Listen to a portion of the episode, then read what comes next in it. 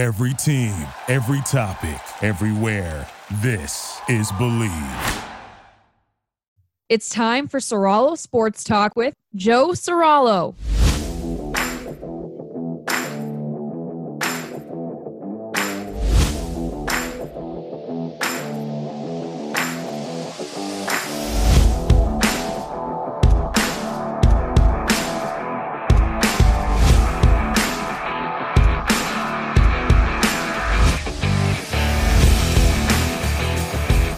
Here we go, episode 27 of the show, getting back into the weekly swing of things. Jake Asman, host of the Jake Asman Show, the national radio show on SportsMap Radio. He's all set to join us, going to talk about the teams he covers down in Houston, all the Texans drama.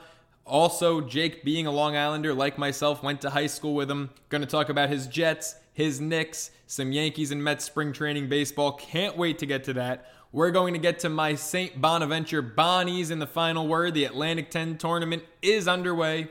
But first, in the spirit of having Jake Asman on the show down in Houston, covers the Texans, the Rockets, the Astros, I'm starting with the Houston Texans.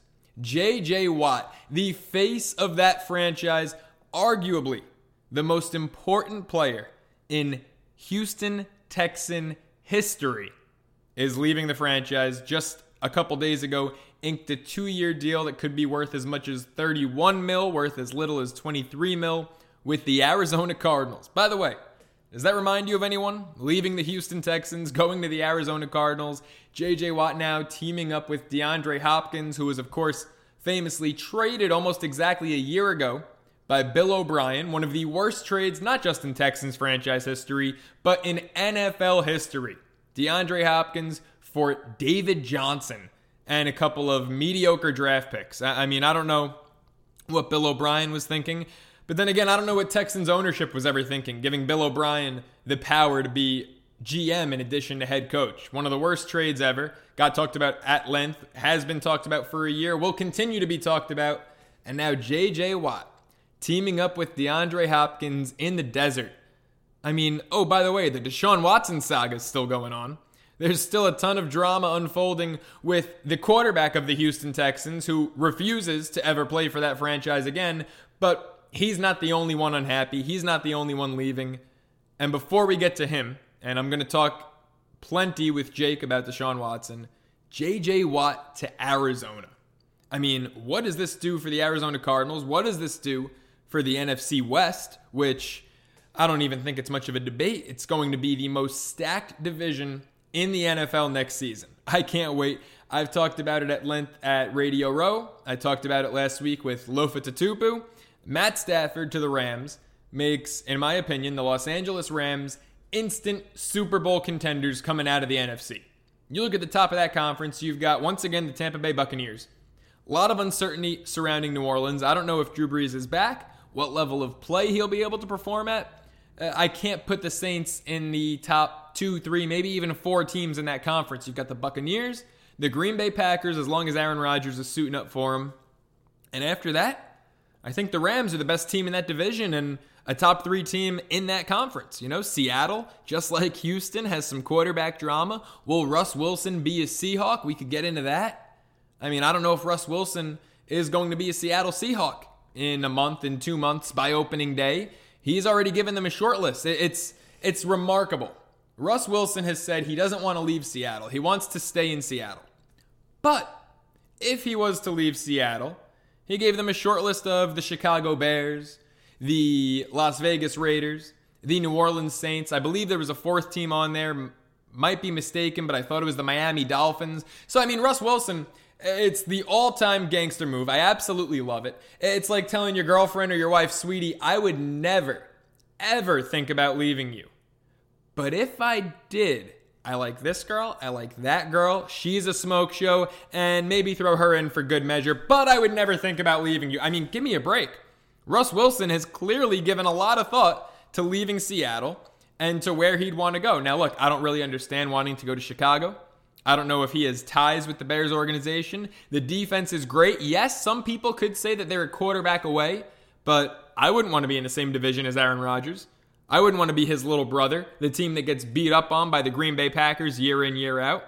I mean, is Russ Wilson going to outlast Aaron Rodgers? Yes, he's he's a fair amount younger than Rodgers, but the Bears are not the best team in that division, not probably even the second best team in that division. I mean, the Minnesota Vikings, I don't have a whole lot of faith in them and maybe Russ Wilson. In fact, I'd be confident that Russ Wilson would help the Bears overtake the Vikings, but you're not overtaking the Packers, not in that division on a year in, year out basis. So I don't get the want to go there. I don't get the want to go to Vegas. I mean, is Vegas an amazing city? Absolutely. But to be in Patrick Mahomes' division? No, that doesn't do it for me. New Orleans, I think would be amazing. Tom Brady's not going to be a Buccaneer forever. Brady, you know, he could say he wants to play till he's 45, till he's 50 now, he's saying. Maybe Tom Brady has two more years left, but eventually he'll be gone. And if Russ Wilson is with the Saints, it'll be the Saints division in at most a full season from now. So I understand wanting to go to New Orleans, Miami. If again that was the fourth team, if I'm correct about that, hell yeah, go to Miami. I mean, Miami is another team that I think is an elite quarterback away. You know, Tua's got potential. Tua was the top five draft pick. To me, Tua's not the guy. And that brings us full circle back to the Houston Texans and to Deshaun Watson, who I think would be an extraordinary fit in Miami. I think that Deshaun Watson when the time comes, not if, but when the time comes, because he will never suit up for the Houston Texans. Whether they trade him or not, he will make their lives hell and he will not play it down for them. When the time comes that he's traded, people have tossed around the Jets. People have tossed around Chicago. I think the Miami Dolphins are the ideal spot for Deshaun Watson. And to me, it's this simple. You know, Houston can't get greedy, right? Houston has no leverage. So you're seeing reports that if they do a deal with the Jets, they're going to want three firsts plus Sam Darnold and Quinnen Williams. Or just today, Texans Wire releasing that if they do a deal with the Dolphins, they're going to want three firsts plus Tua and Xavier Howard, one of the best cornerbacks in the game. I'm sorry, Houston doesn't have the leverage. That's not going to happen. They're not going to get what they want for Deshaun Watson. But I think what they could get, what they should get and should accept is Tua Tagovailoa, the third pick in this year's draft, and the 18th pick in this year's draft. Or Tua, the third pick, and then Miami's first round pick next year in 2022, which will be in the 20s. So pick your poison. Do you want that first round pick next year that's going to be in the 20s, or do you want two first rounders this year and then nothing next year? Because the Texans simply have no leverage. I don't think they're going to be able to get three firsts plus Tua, who was a top five pick a year ago. You're essentially getting, if that deal goes through, Tua, 3, 18, you're getting two top five picks plus the 18th pick in the draft. Be happy you get that. Be happy you get your new franchise quarterback and start building around him and stop worrying about what else you can get because Deshaun Watson has the power. And rightfully so. Deshaun Watson has year in, year out since he's joined the league put his body on the line every single week for the Houston Texans. He's made bad teams mediocre. He's made mediocre teams good. I mean, this year there was nothing he could do. 4 and 12 wins are not a quarterback stat. They're not. Anyone who thinks that they are is incredibly mistaken. You cannot blame a quarterback for the entirety of a team's misfortunes, nor can you reward a quarterback for other aspects of a team's game. You know, look, Mitch Trubisky makes the playoffs, wins 9, 10 games. Is Mitch Trubisky one of the league's best 14 quarterbacks? Because if you're going by wins this year, the Bears made the playoffs, therefore Mitch Trubisky's a top 14 quarterback. No, he's not. He's not even close. He had a great defense. Same goes for Jared Goff. I mean, look, the argument can be made more so for Goff than it can Trubisky. The guy's been to a Super Bowl, the guy's won playoff games, but he's not even a top 14 quarterback, in my opinion. What he had was the number one defense in football. You know, was Ben Roethlisberger this season a top 14 quarterback? Now, look, if you're looking all time, yes, Big Ben all time top 14 quarterback. This year, was he? It's debatable. I'm going to lean towards saying no. But Pittsburgh, oh, they were 11 and 0. They were the best team in football the first 12 weeks of the season. Ultimately, they collapsed. It was an ugly collapse. It was a poor finish to the season. But hey, Big Ben's coming back. He'll be back, and the Pittsburgh Steelers will once again be disappointing. That's 2021 for you. Pittsburgh football fans, throw it in now. Will you get to the playoffs? You know what? I bet you do. Will you win a playoff game? No. No, you will not. Big Ben coming back, restructured his deal. Going to take a bit of a pay cut, down from 19 to 14 mil. But the Steelers still, they're losing Juju. Uh, Pouncey retired. The defense is going to take some hits. I, I have no faith in the Pittsburgh Steelers. They were 12 and 4 this year, and it was disappointing because they started 11 and 0 and they finished 1 and 4 down the stretch. Next year they're going to wish they were 12 and 4 again. Best case scenario 10 and 6. I could see him as a wild card team, but man, Ben Roethlisberger coming back. Look, he's a first ballot Hall of Famer, but in 2021, that doesn't do the Pittsburgh Steelers any favors. But again, if you're the Houston Texans, right? Back to Deshaun Watson, the quarterback carousel. We've already touched on Russ, Ben.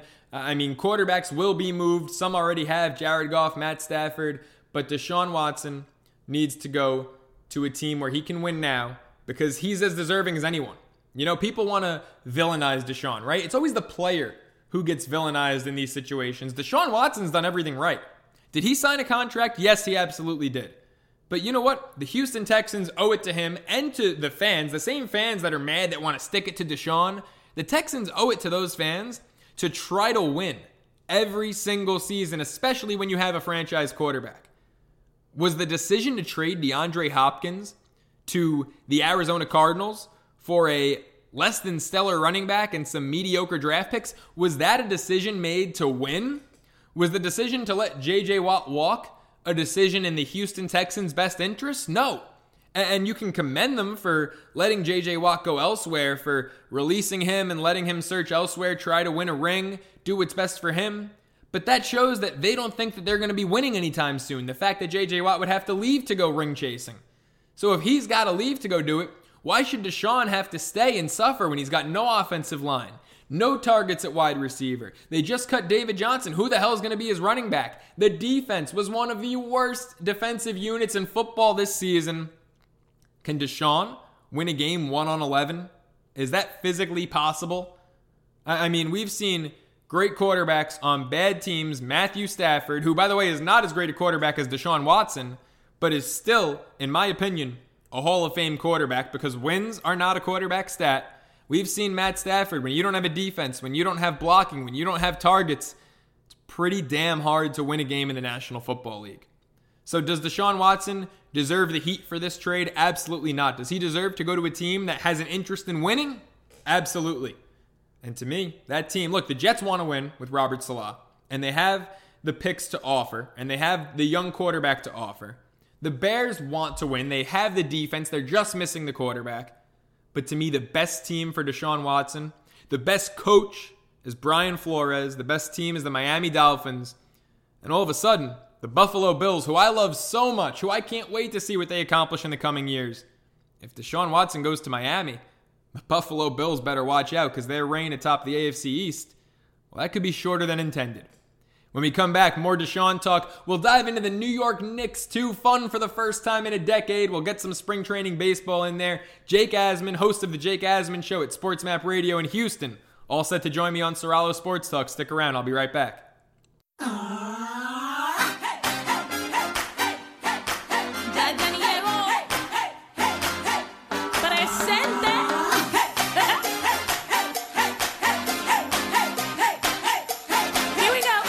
Don't even think about leaving. You're locked into the best sports talk out there. Here's Joe.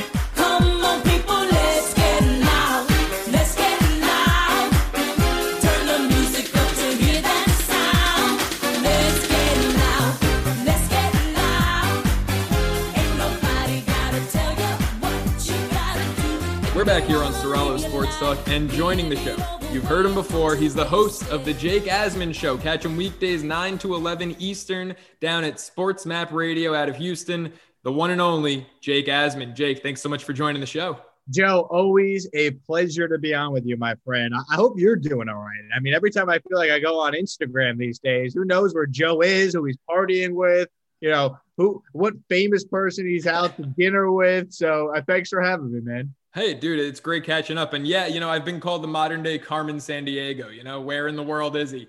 And uh, back in New York and back in my apartment, I see that you're in your apartment and you just had some recent fame for your apartment in the middle of that. I don't know, was it a snowstorm or did you guys actually get snow or was it just really cold when Texas lost power down there? Yeah, I mean that's the thing, right? Like being being like a New York guy, like I guess for Texas it's a snowstorm. It was only like three inches though in Houston where I live, max. And you know, they just they were just the, the power company here just couldn't handle the cold weather that came with the snow. And you know, 95% of the state lost power for a couple days. And you know, you mentioned uh, you know, the viral clip of my apartment. it was under 40 degrees for most of the week, which was just insane. Amazing. Turning on the news here, the national news, Good Morning America, and seeing Jake Asman go, My apartment is under 40 degrees. That was absolutely incredible. What was that like for you, knowing that your face was all over every major news outlet across the country? I, got a kick out of it, Joe, just because like I, I I have like a job where like you know you could go viral for things that like you're responsible for, like a big interview or like you know a funny rant that trends on Twitter or something, right? Like things in the past that like I've been known for. And then to be known now as like the guy whose apartment is under 40 degrees, all because, you know, a 30 second video, they play two seconds of it on all these networks. Uh, I, I got a kick out of the whole thing. But, you know, if, if that's what's going to put me on the map, so be it, whatever I got to do. Yeah, it's a little different. I know you're more accustomed to going viral for talking to Joe Namath than you are talking about the temperature of your apartment. By the way, you're warm enough now in your apartment? Is it comfortable? What, what are we looking at right now? Yeah, no, the apartment's great today. It's uh right now in Houston, it is uh 68 degrees. My apartment is actually the same temperature right now. I was gonna put it up one more as you requested off air, but ah, there you go. there you right go. now we're still sitting at 68. Nice, nice, almost nice. Look, Jake, New York sports. I want to get to it. I know you're down in Houston, but you're a New Yorker at heart. Hopefully, you'll be back here soon. Don't tell your bosses I said that. But the New York Knicks for the first time in almost a decade, man. They're actually fun to watch. Uh, what's this season been like for you? Talking about a 500 team, but still, it's been uh, feels like they're in first place. Yeah, it's exciting because they're they're they're headed in the right direction, right? They finally have, I believe, a competent general manager. Obviously, they have a competent head coach, Tom Thibodeau. Right now, you can make a case he's coach of the year for the job he's done with this Knicks team but they, they play basketball the right way. You know, they're, they're not the most talented team, but they got young guys that play their asses off. They got a nice mix of some veterans on the team and just the player development, like you're seeing it. Like Julius Randle's now an all star. Emmanuel Quickley might be the steal of the draft. RJ Barrett's taken a big leap forward in his second year. So, you know, there's a lot of things to like about this team. And as a Knick fan, no one was asking for a championship. Like we just have a watchable team, and the Knicks have been fun to watch. They're pretty much in every game. They're second in the NBA in defense. They, they kind of embody everything that you want as a eh, you know that you that you look for when you're a fan of a team. So it's been nice to actually have a team to watch that doesn't stink, that plays hard every night. And by the way, this is a total Tom Thibodeau team. You mentioned their defensive rating, second in the league. I mean, that's Tom Thibodeau basketball. Just tough guys grinding it out. Julius Randle. I mean, his emergence. This was a guy who coming into the season, a lot of people, when he started off hot, were like, nice, now maybe we can trade him, get some draft picks. What do you think about Randle now? Is he worth keeping and maybe making a part of this team's nucleus? I, I think he is. I don't think you could trade him. I think it sends the wrong message to the rest of the team. Like, yeah. go go to the playoffs this year. Why not? The East is weak. The Knicks play hard every night, and when there's a lot of teams that you know show up in some of these games half asleep, the Knicks take advantage and can beat some some quality teams, right? I mean, if you play defense in the NBA you know, you can win a you you can win a lot of nights. You could steal some games. I think if you play defense this year, where there's a lot of teams that had short off seasons because of the bubble, where there's a lot of arenas that are empty and you kind of lack that energy, Thibodeau holds the Knicks accountable. They they they won't have a prolonged losing streak because they, they just they play too hard for that to happen. So uh, you know, I don't think you could trade Randle. I think you keep him and you, you try and get the most at, at, you know out of this team as you can. You keep building this core. Let all these young guys get that playoff experience. And you know, you look at the Randle contract; he signed for another year at a very affordable rate relative to his production. Now you keep that guy, you add on to everything that he's done to help this team, and and you really have something here going forward. Jake, I'm with you a thousand percent. Especially, you know, we've seen in recent years, obviously two summers ago, the huge free agent class, but since then, not a lot's out there. So you got a guy like Randle, keep him, build around him. What do you think about Obi Toppin and Emmanuel Quickley? These two rookies, Quickley, like you said, the steal of the draft. What about Toppin though? Toppin, I think is still a work in progress. I, I, think it's way too early to be like, oh, he's he's not he's not going to be any good. He's a bust. We should trade him now. If anything, you don't trade that guy now. His value has never been lower, so that wouldn't make any sense. But I, I think he's coming along. He's shown flashes. We've seen his athleticism on full display. I'm looking forward to watching you know, the dunk contest over the weekend with Obi being in it. We'll see what he could do. But Quickley's been great. I mean, I you know the the one knock maybe you could have on Thibodeau is that he doesn't play Quickley enough. We want him out there. We want him starting. You know, yeah. and and you know it's been nice to see his development.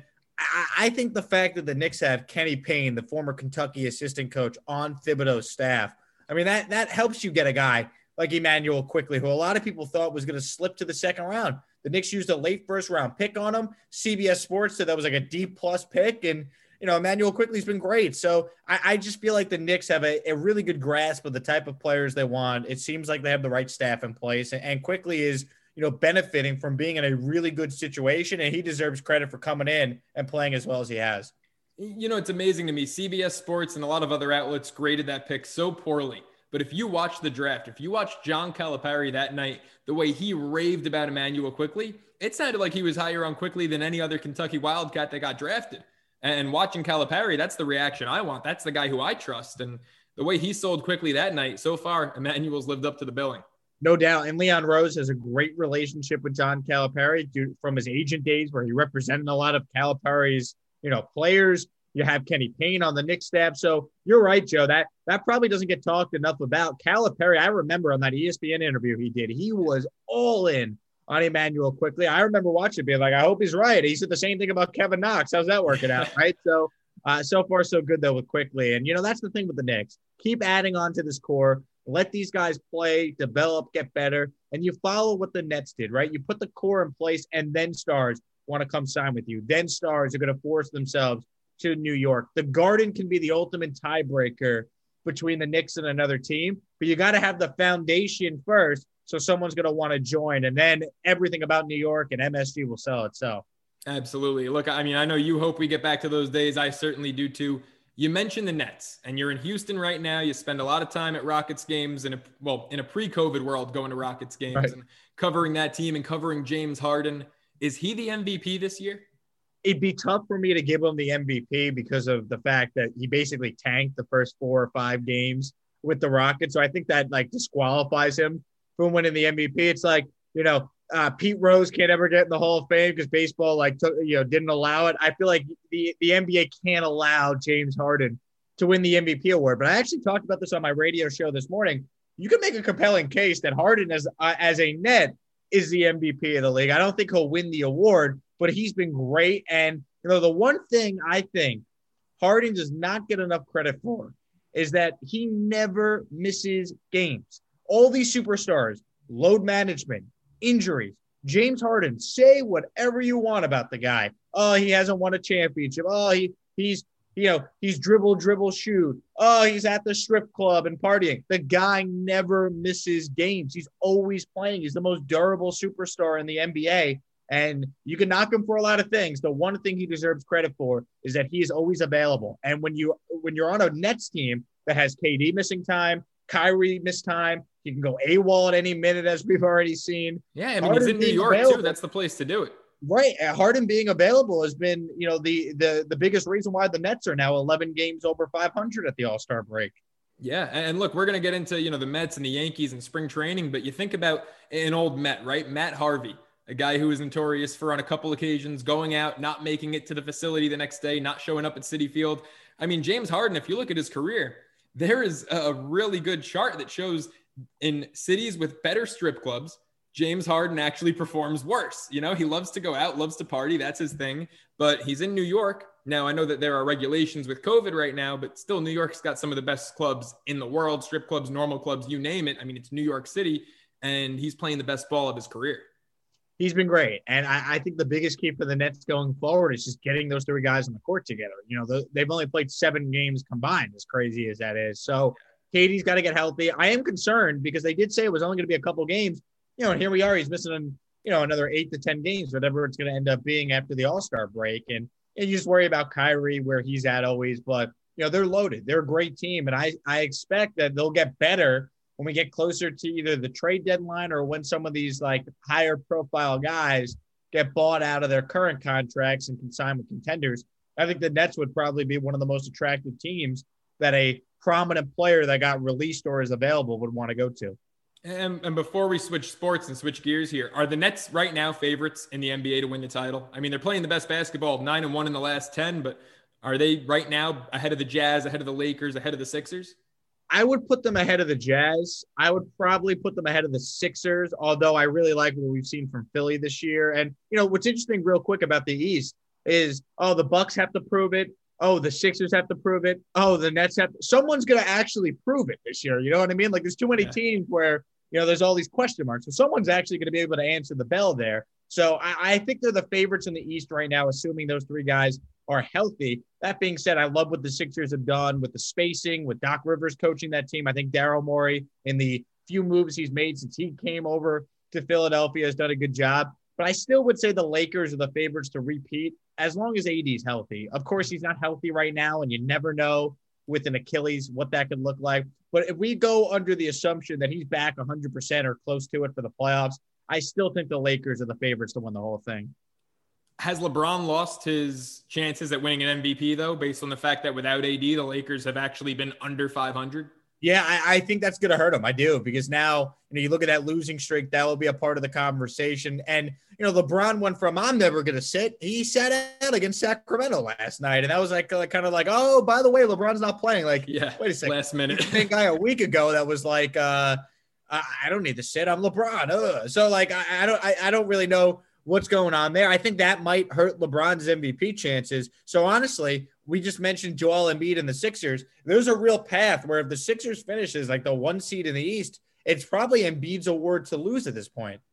Yeah, no, it definitely could be. Again, look, it depends how much people will take into account what Harden did in Houston as opposed to what he's doing in Brooklyn. You know, you obviously aren't sold on Harden winning the award. I've heard people make the argument for him because right now the Nets are on a tear and they don't even have KD. I want to flip over to football you spend a lot of time around the Houston Texans, and they are right now the biggest shit show in the NFL. Are, are they? Uh, have they been in the news? I mean, I don't know where to start. JJ Watt, Deshaun Watson. Let's start at the quarterback position because Deshaun is still a Texan and the team is still insisting they want to keep him. He's going to stick around. Deshaun is making it clear he's getting the hell out.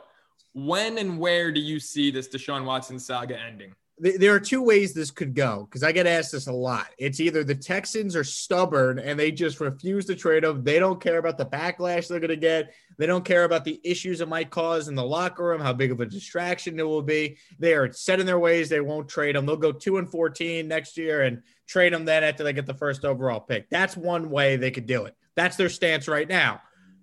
The other way they could do it is Nick Caserio, the you know the adult in the room, so to speak, could go to Cal McNair and Jack Easterby and say, look, I inherited this mess. This quarterback does not want to be here. If we're going to trade him, we need to do it now because his value has never been higher. We got two teams picking back to back, second overall and third overall, that both want him. We could get them to bid against uh, one another for his services. Let's strike when the iron's hot, hit the reset button, and sell our fans on a total rebuild and making sure we have a great roster for long sustained success yada, yada, yada, a bunch of BS. That's how I think they should do it. I'm torn on whether or not they're going to go that route or they're going to go the first route where they're just so stubborn and incompetent that they keep Watson. And if they keep Watson, they better not trade him by like the deadline next year. No, his value's diminished at that point. If you keep Deshaun Watson, Houston, you can't trade this guy until the following offseason. There's no way you could do it in season because then you don't know where the picks are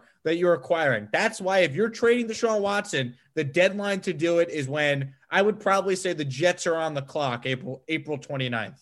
Yeah, I tend to completely agree with you. I mean, even if they wait and do it the following offseason, they're not going to get what they would get this offseason because that'll be a full year of him not playing, not getting reps in and it might turn some teams off. So I think what teams will have the quarterbacks too, right? We're talking about yeah. maybe five quarterbacks going in the first round this year. Like it, the market to trade the guy is right now if you're going to do it, or between now and when the draft happens, essentially. So as a Jet fan, obviously I'd say it's safe to assume you want him, but where do you see him ending up most realistically? Because I think I, Miami I, is the best spot well, I think Miami is a great spot if he wants to win. I just, I don't know. I'm not fully convinced the Dolphins are going to be all in to get him, though. I don't know. I just, I feel like some of the things they've said and the fact they brought in Tua's uh, elite 11 coach as the new quarterback coach, I feel like they might stick with Tua and just continue to build and, and, you know, not give up on a guy after just a couple starts his rookie year where he did have a winning record. So it, let, let's say the Dolphins are in.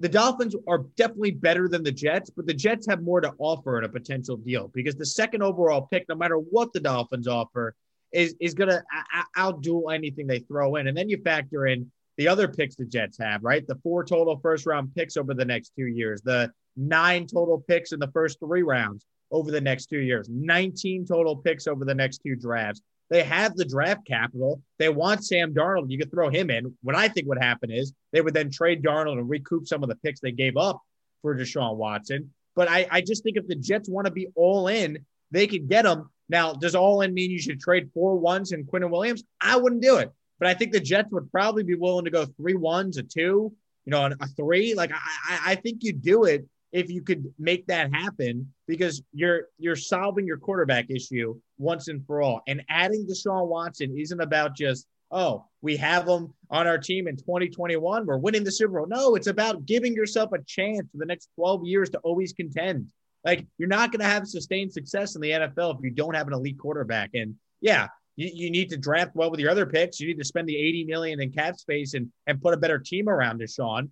But he solved so many of their issues. And as a Jet fan, I just want to see a quarterback actually be good on my team year after year. I've never seen it. So I, I want Deshaun. I think there's a limit, but I think the Jets are in the driver's seat if they're willing to, you know, really go all in and try and make it work with the Texans. Yeah, I mean the Jets have what the second longest drought in the NFL for a 4,000 yard passer. The Bears have never had one, and then I think it's the Jets right after that. Namath. And he was the first to ever do it in the history of the NFL, and no one's done it for the Jets since. Which is absolutely wild. And it's just it's just so Jets. So you know, there's definitely a limit. You know, I don't know that, that Joe Douglas will get crazy here. He might really like Zach Wilson or Justin Fields. Who knows? But I, I just think that you know, at the end of the day, if the Jets are willing to include the second overall pick, I feel like the Texans would want to go out of their way to make the trade with the Jets. As long as Deshaun would waive the no trade, and I believe he would because I think he just wants to leave Houston. He'd go to New York. I think he'd love it for his brand. I think he'd love Saleh. I think it'd be very exciting.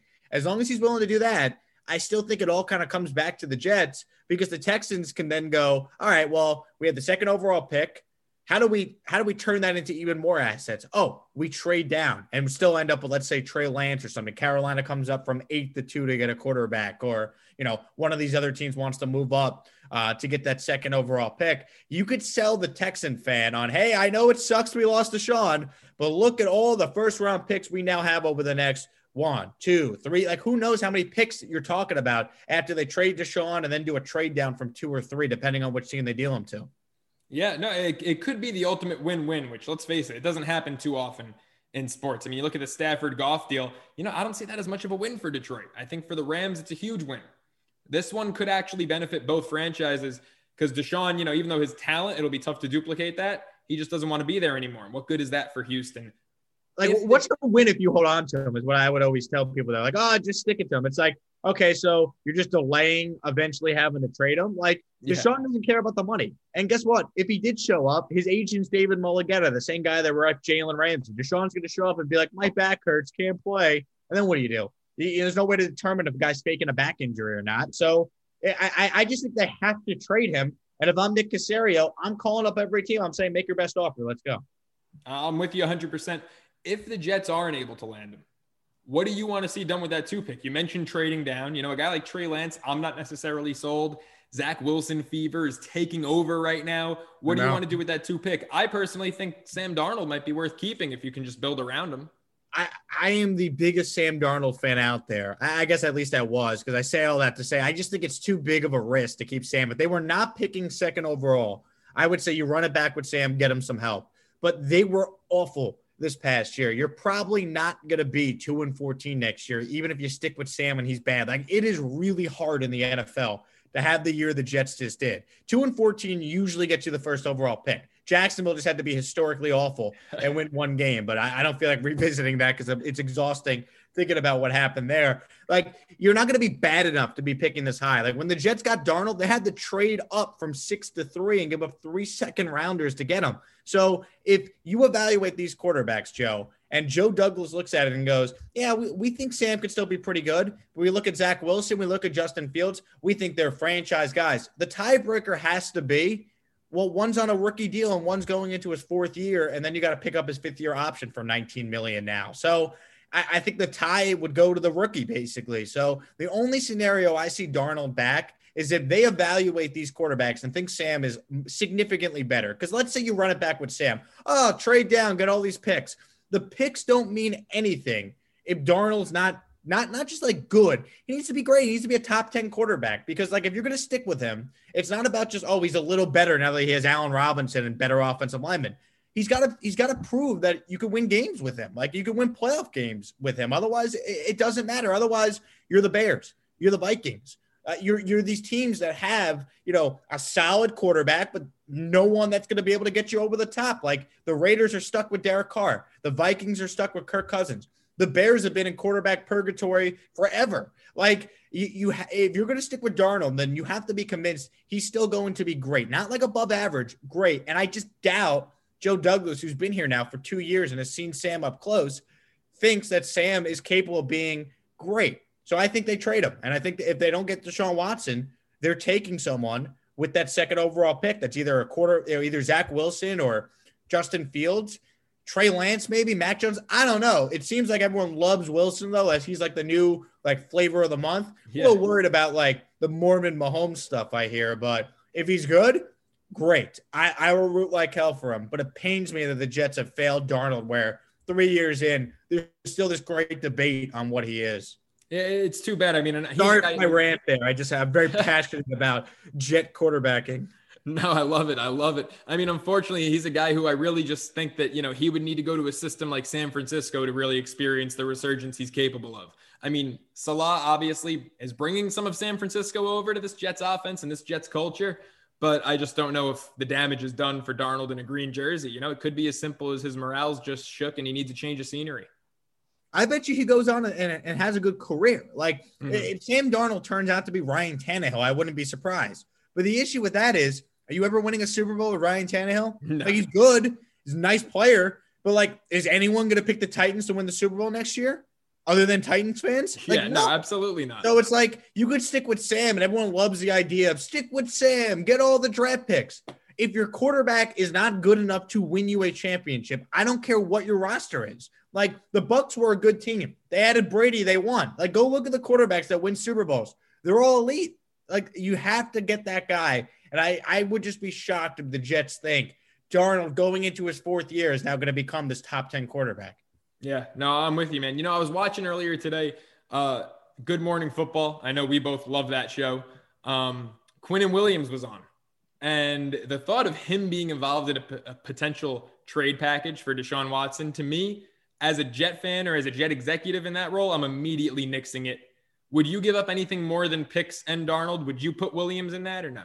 I, I well, if I'm putting Williams in that deal, I'm not attaching him with a bunch of other first round picks. Like if you put Quinnen Williams in that deal, you're getting the former third overall pick in the draft two years ago. Like like the Texans also are not going to be able to ask for as much as everyone thinks they can because like there's a limit. Like like teams are not going to be dumb here. And like the Jets picks are more valuable than anything the Bears give you or anything the Panthers give you. Like the Jets are starting off by offering you the second overall pick that's like double what the eighth pick is. So, like, I don't think it will take three ones and Williams. It might take three ones and some mid round picks, but if I don't have to trade Quinnen, great. I wouldn't do it either. I would keep him. And the fact that he wants to be a Jet, finally, someone wants to be a Jet. Don't trade that guy. Keep him. He's he's proved me wrong. I thought he had an underwhelming rookie year. He shut me up with this past year, one of the few bright spots on that team. I'd love for him to unblock me on Twitter, Joe. But you know, if you whoa, tell whoa, him that I thought he had a great happen? year, please do. How did that happen?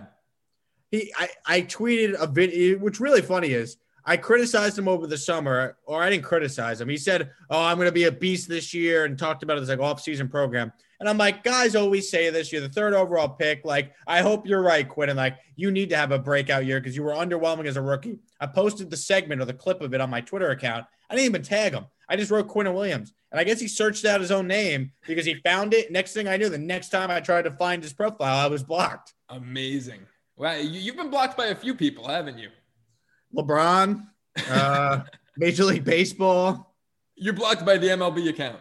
I am, yeah. What the hell did you do for that one, Jake? That one I don't know, and I don't know when that happened because I just noticed it somewhat recently. So that's the latest one. I got some others for you. Richard Sherman has blocked me. Now, the irony with Sherman is there's some rumors Saleh might bring him over from San Fran with him. And if he signs with the Jets, I, I, I would love to be unblocked because I'll root like hell for the guy. But the reason why Sherman has me blocked in the first place is because right? Yeah, when the Revis Sherman debate was going on, I, I tweeted that Revis was better and he blocked me. Amazing. Some of these guys are soft, man. It's wild. It is, it is they don't want to see it. They can't take the heat. Yeah, I don't think I'm blocked by any athletes yet. A couple X's, but I think that's about it. Yeah. Now the X's is understandable knowing you. That's about par for the course. Yeah. Jake, before we wrap it up, I want to talk a little baseball. Spring training has sprung. The Yankees and Mets, ESPN just released an article that says that they are two top five teams in terms of pressure on them to win a World Series this year. Yankees first, Mets fifth.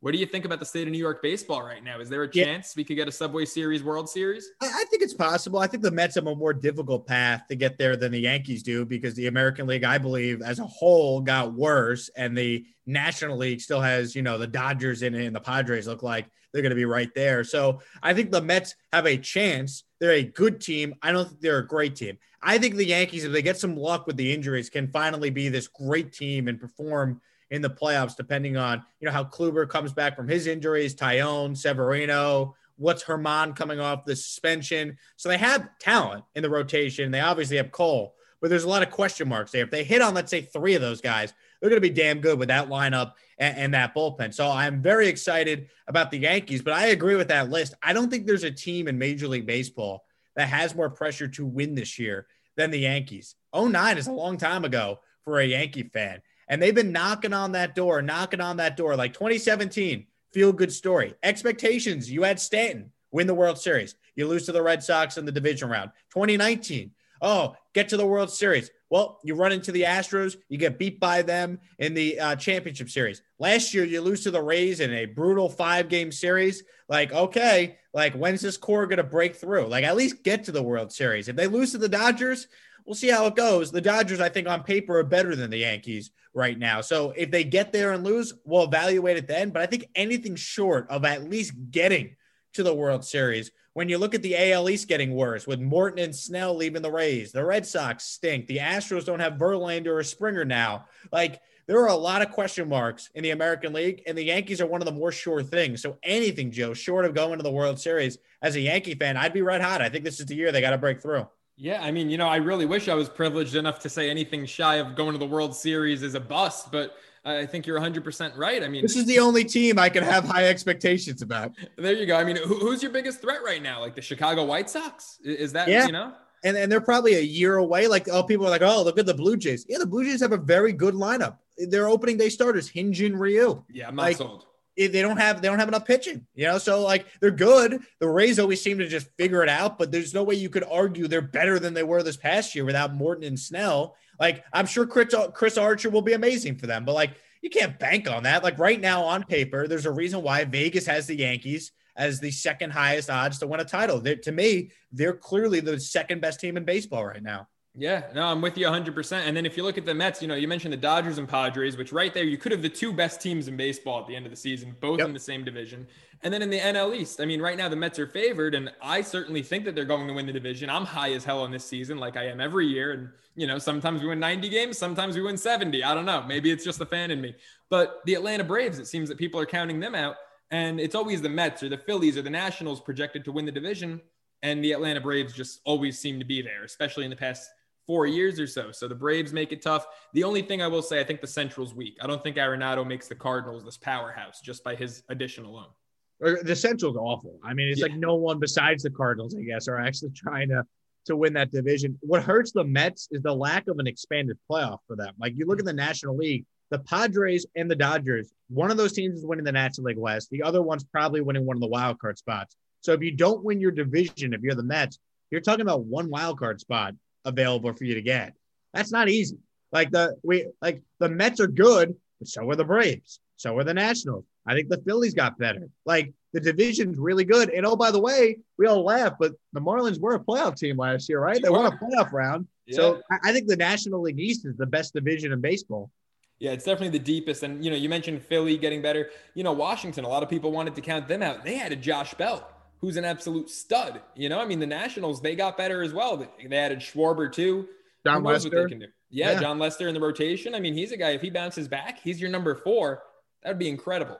So I'm excited for baseball season, man. I'm really hoping we get that Mets Yankees World Series. And I'm really glad that your apartment's back over 40 degrees, it is uh, well over the 40 degree threshold.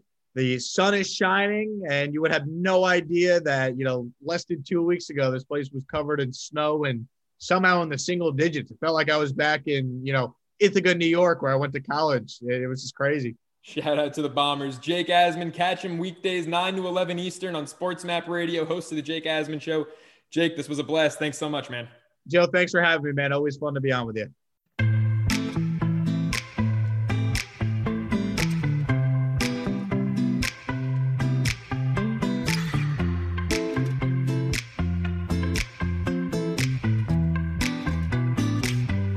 Don't change that channel. It's time for Joe's final word here on Soralo Sports Talk.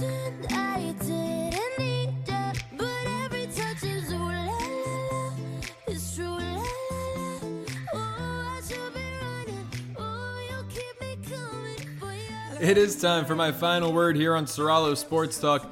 What a spot right there. Jake Asman never disappoints, loves his New York sports rants. You know, it must be tough to a degree. Obviously, Jake and I went to high school together. I followed in his footsteps at our high school radio station. He's he was a senior, I was a freshman, and even though he's got a national show, and the amazing thing about national radio, national TV is you talk about whatever's hot, whatever market it is, and I love that, and that's why I treat my podcast the way I do. Talk about whatever the hell I want, no matter what city it's in, because I like the hot stories. You know, if New York's dead, I don't want to try to make news in New York when the news is in Arizona or Houston. But for Jake, who's down in Houston right now, to be able to talk about excitement surrounding New York sports for the first time in in a while. I mean, you know, he mentioned it. The Yankees have had playoff runs, but they haven't been able to win or even get to a World Series since 09. Hell, the Mets have been to a World Series more recently than that, but they haven't been able to win it. So for some excitement, finally, the Knicks' first time in a decade surrounding New York sports, it's definitely fun and to be able to connect with Jake and talk about that is always a blast. Look, I'm going to take my final word this week to talk about a school, a team, a conference that is very close to my heart, and that is the St. Bonaventure Bonnies. Because the Atlantic 10 tournament is in full swing, and the Bonnies tip off today. Look, I, I mean, this episode drops at midnight, so technically it'll be Friday when you're hearing this. And if you catch it early enough, the Bonnies tip off 11 a.m. Eastern on NBC Sports against the Duquesne Dukes. And I can't wait. Look, St. Bonaventure, and for the first time in a long time, I think as a Bonnies fan, I can say this confidently they're a lock for the NCAA tournament if they just win this one game. You win this quarterfinal matchup against Duquesne, you're in. Now, it would help a lot to win Saturday and then be in the A10 tournament next Sunday on Selection Sunday because if the Bonnies are playing on Selection Sunday with their resume and with added wins, which would be against Duquesne and then the winner of St. Louis UMass, St. Louis would be a great revenge game too. They're a bubble team as well. If the Bonnies are playing Selection Sunday, the selection committee does not like to make last minute alterations that they can avoid right? We've seen it in recent years. We've seen it where the winner of the SEC title game has a similar resume to the team they beat, yet they're a lower seed, like a four compared to a three. We've seen the same thing with the Big Ten champion. In fact, not too long ago, I want to say it was maybe a Purdue Michigan State matchup. I, I might have the teams mixed up, but the team that won the Big Ten tournament was a five seed. The team that lost it was a three, and their resumes were almost identical, right? The selection committee if they know that a team going into selection Sunday is going to make the tournament or is a bubble team, they're going to do everything they can to make the bracket before the last minute. So if the Bonnies are playing that Sunday, I'll tell you right now, win or lose in the title game, as long as they make it there, they're going to be a 10 seed. And that's a guarantee. I hope we get to that position and I hope things pan out that way. But I promise you, if the Bonnies just win today at 11 against Duquesne, if they win tomorrow against UMass St. Louis, they're a 10 seed. I bet you if they win today, even if they got bounced tomorrow, they're an 11 seed. They're a tournament team, and it's amazing. It's electric. It is so much fun when there's great basketball being played up in Olean up at the Reilly Center. I mean, this starting five is absolutely incredible. I honestly don't think that there's a starting five in this country that the Bonnies can't match up against. Now, what, you know, will get them bounced, what will eventually hurt them is their lack of depth. They play six guys, seven if they get into foul trouble, but it's a six man rotation on, an, on a normal night. And they don't have depth in the front court, right? The, the sixth guy that they play is AJ Vasquez, who is a good enough two guard. Hell, he dropped 18 against George Washington when everyone was getting in on that action. The three point parade against the Colonials in that 88 41 win a little less than a week ago, or I guess now if it's Friday, a week ago to date. So Vasquez is a serviceable enough scorer off the bench, but they, they don't have depth to compete with the powerhouses, with the blue bloods of college basketball. But if these guys stay on the court, they're starting five, if they play the 36 to 38 minutes that is expected of each and every one of them, and with the defense they play, if they can just get some three balls to fall, Three point shooting has been the Bonnies' weakness this year. It's been very inconsistent. When it's on, they're unstoppable. When it's off, it's a struggle, but they're still winning games because of their defense. Man, this is a team that can make some noise opening weekend. This is a team that I really believe, with five juniors starting, could make it to the Sweet 16 this year. But it all starts in Richmond momentarily, 11 a.m. this Friday morning against the Duquesne Dukes, a team that normally wouldn't scare me. But on the rule of thirds, it is really hard to beat a team three times in one year. And that's the only thing that scares me about Duquesne. You know, I always like to bring up the 07 wild card Super Bowl champion New York Giants, who got beat down by the Cowboys in each of their meetings in the regular season, and then beat Dallas in the playoffs en route to beating an undefeated New England team. Look at this year, Tom Brady being on the other side of that, getting embarrassed by the New Orleans Saints twice this regular season, beating them in the divisional round of the NFC playoffs, winning the Super Bowl. I know it's a different sport, but in any sport, it's why sweeps are pretty much a rarity in Major League Baseball. Even when you have the best team playing the worst team in the league, you know, you you have the Cubs playing the Pirates. The Pirates, there's still a good chance they win one out of three in a weekend series. You know, the rule of thirds. It is really hard to beat a team three times in a row, three times in one season. And that's the one thing that scares me about Duquesne. But looking at that Richmond game today, look, Duquesne barely beat a Richmond team that was without Blake Francis, their leading scorer, that had Grant Golden suffer a broken middle finger early in that one, played the whole second half with a broken finger in his shooting hand. Uh, I mean, and Duquesne still barely won. They barely won the rebound battle. They're not going to beat the Bonnies in rebounding. I mean, the Bonnies are good for Osun Osunniyi, Jalen Adaway, and usually, one of their guards, whether it's Jaren Holmes or Dom Welch, the three of those guys alone can put up 24 rebounds any given night. So I don't think Duquesne's going to have the front court win. They certainly don't have a better backcourt than we do, especially with Sincere Carry, who was an all conference projected player transferring in the middle of the season. I mean, this is a team that, look, they could shock us. They beat us last year in overtime at the Reilly Center on our own court. But this is a much different Bonnie's team than it was a year ago when these guys were sophomores, when Jalen Adaway was sitting out, when Jaren Holmes was brand new to the program. It's a much different group of guys. And if the Bonnies win this one, we're going dancing. Look out, Indianapolis. Now, before this episode concludes, eh, sticking to my alma mater, sticking to St. Bonaventure, on Monday morning, I believe overnight, the Bonnies lost our school president, Dr. Dennis DePerro, who was an absolutely incredible human being. And I was lucky enough to have a platform to speak about this Wednesday night on my weekly Bonnies basketball talk show on the Rock Sports Network with Brendan McDaniels. Mike Vaccaro, the incredible columnist from the New York Post, joined us. And we opened the show paying tribute to Dr. DePerro. But Dennis DePerro, who at 62 is gone way too soon due to COVID complications, was an incredible man. He was an incredible leader. He was an incredible, selfless, caring human being who perfectly embodied the characteristics of not just what makes a fantastic school president, but what makes a Franciscan. And St. Bonaventure, being that it is a Catholic, more specifically Franciscan institution, needed a leader like Dr. Dennis DePerro to walk through those doors back in 2017 when I was a sophomore. And they needed him for a multitude of reasons because he embodied the school's values. That's first and foremost. When you're a small school, when you're a, religious affiliated school, that's the most important thing you look for in a leader. But he was also an incredible innovator to St. Bonaventure, to the Western New York community that we're in. I mean, he was forward thinking, progressive, and I'm talking progressive in terms of just building up the brand of the school, building up the athletics, building up the academics, expanding our majors, our programs, our schools. Uh, Dr. DePerro was everything that St. Bonaventure needed when enrollment was slipping to get the numbers back up, to get student involvement back up.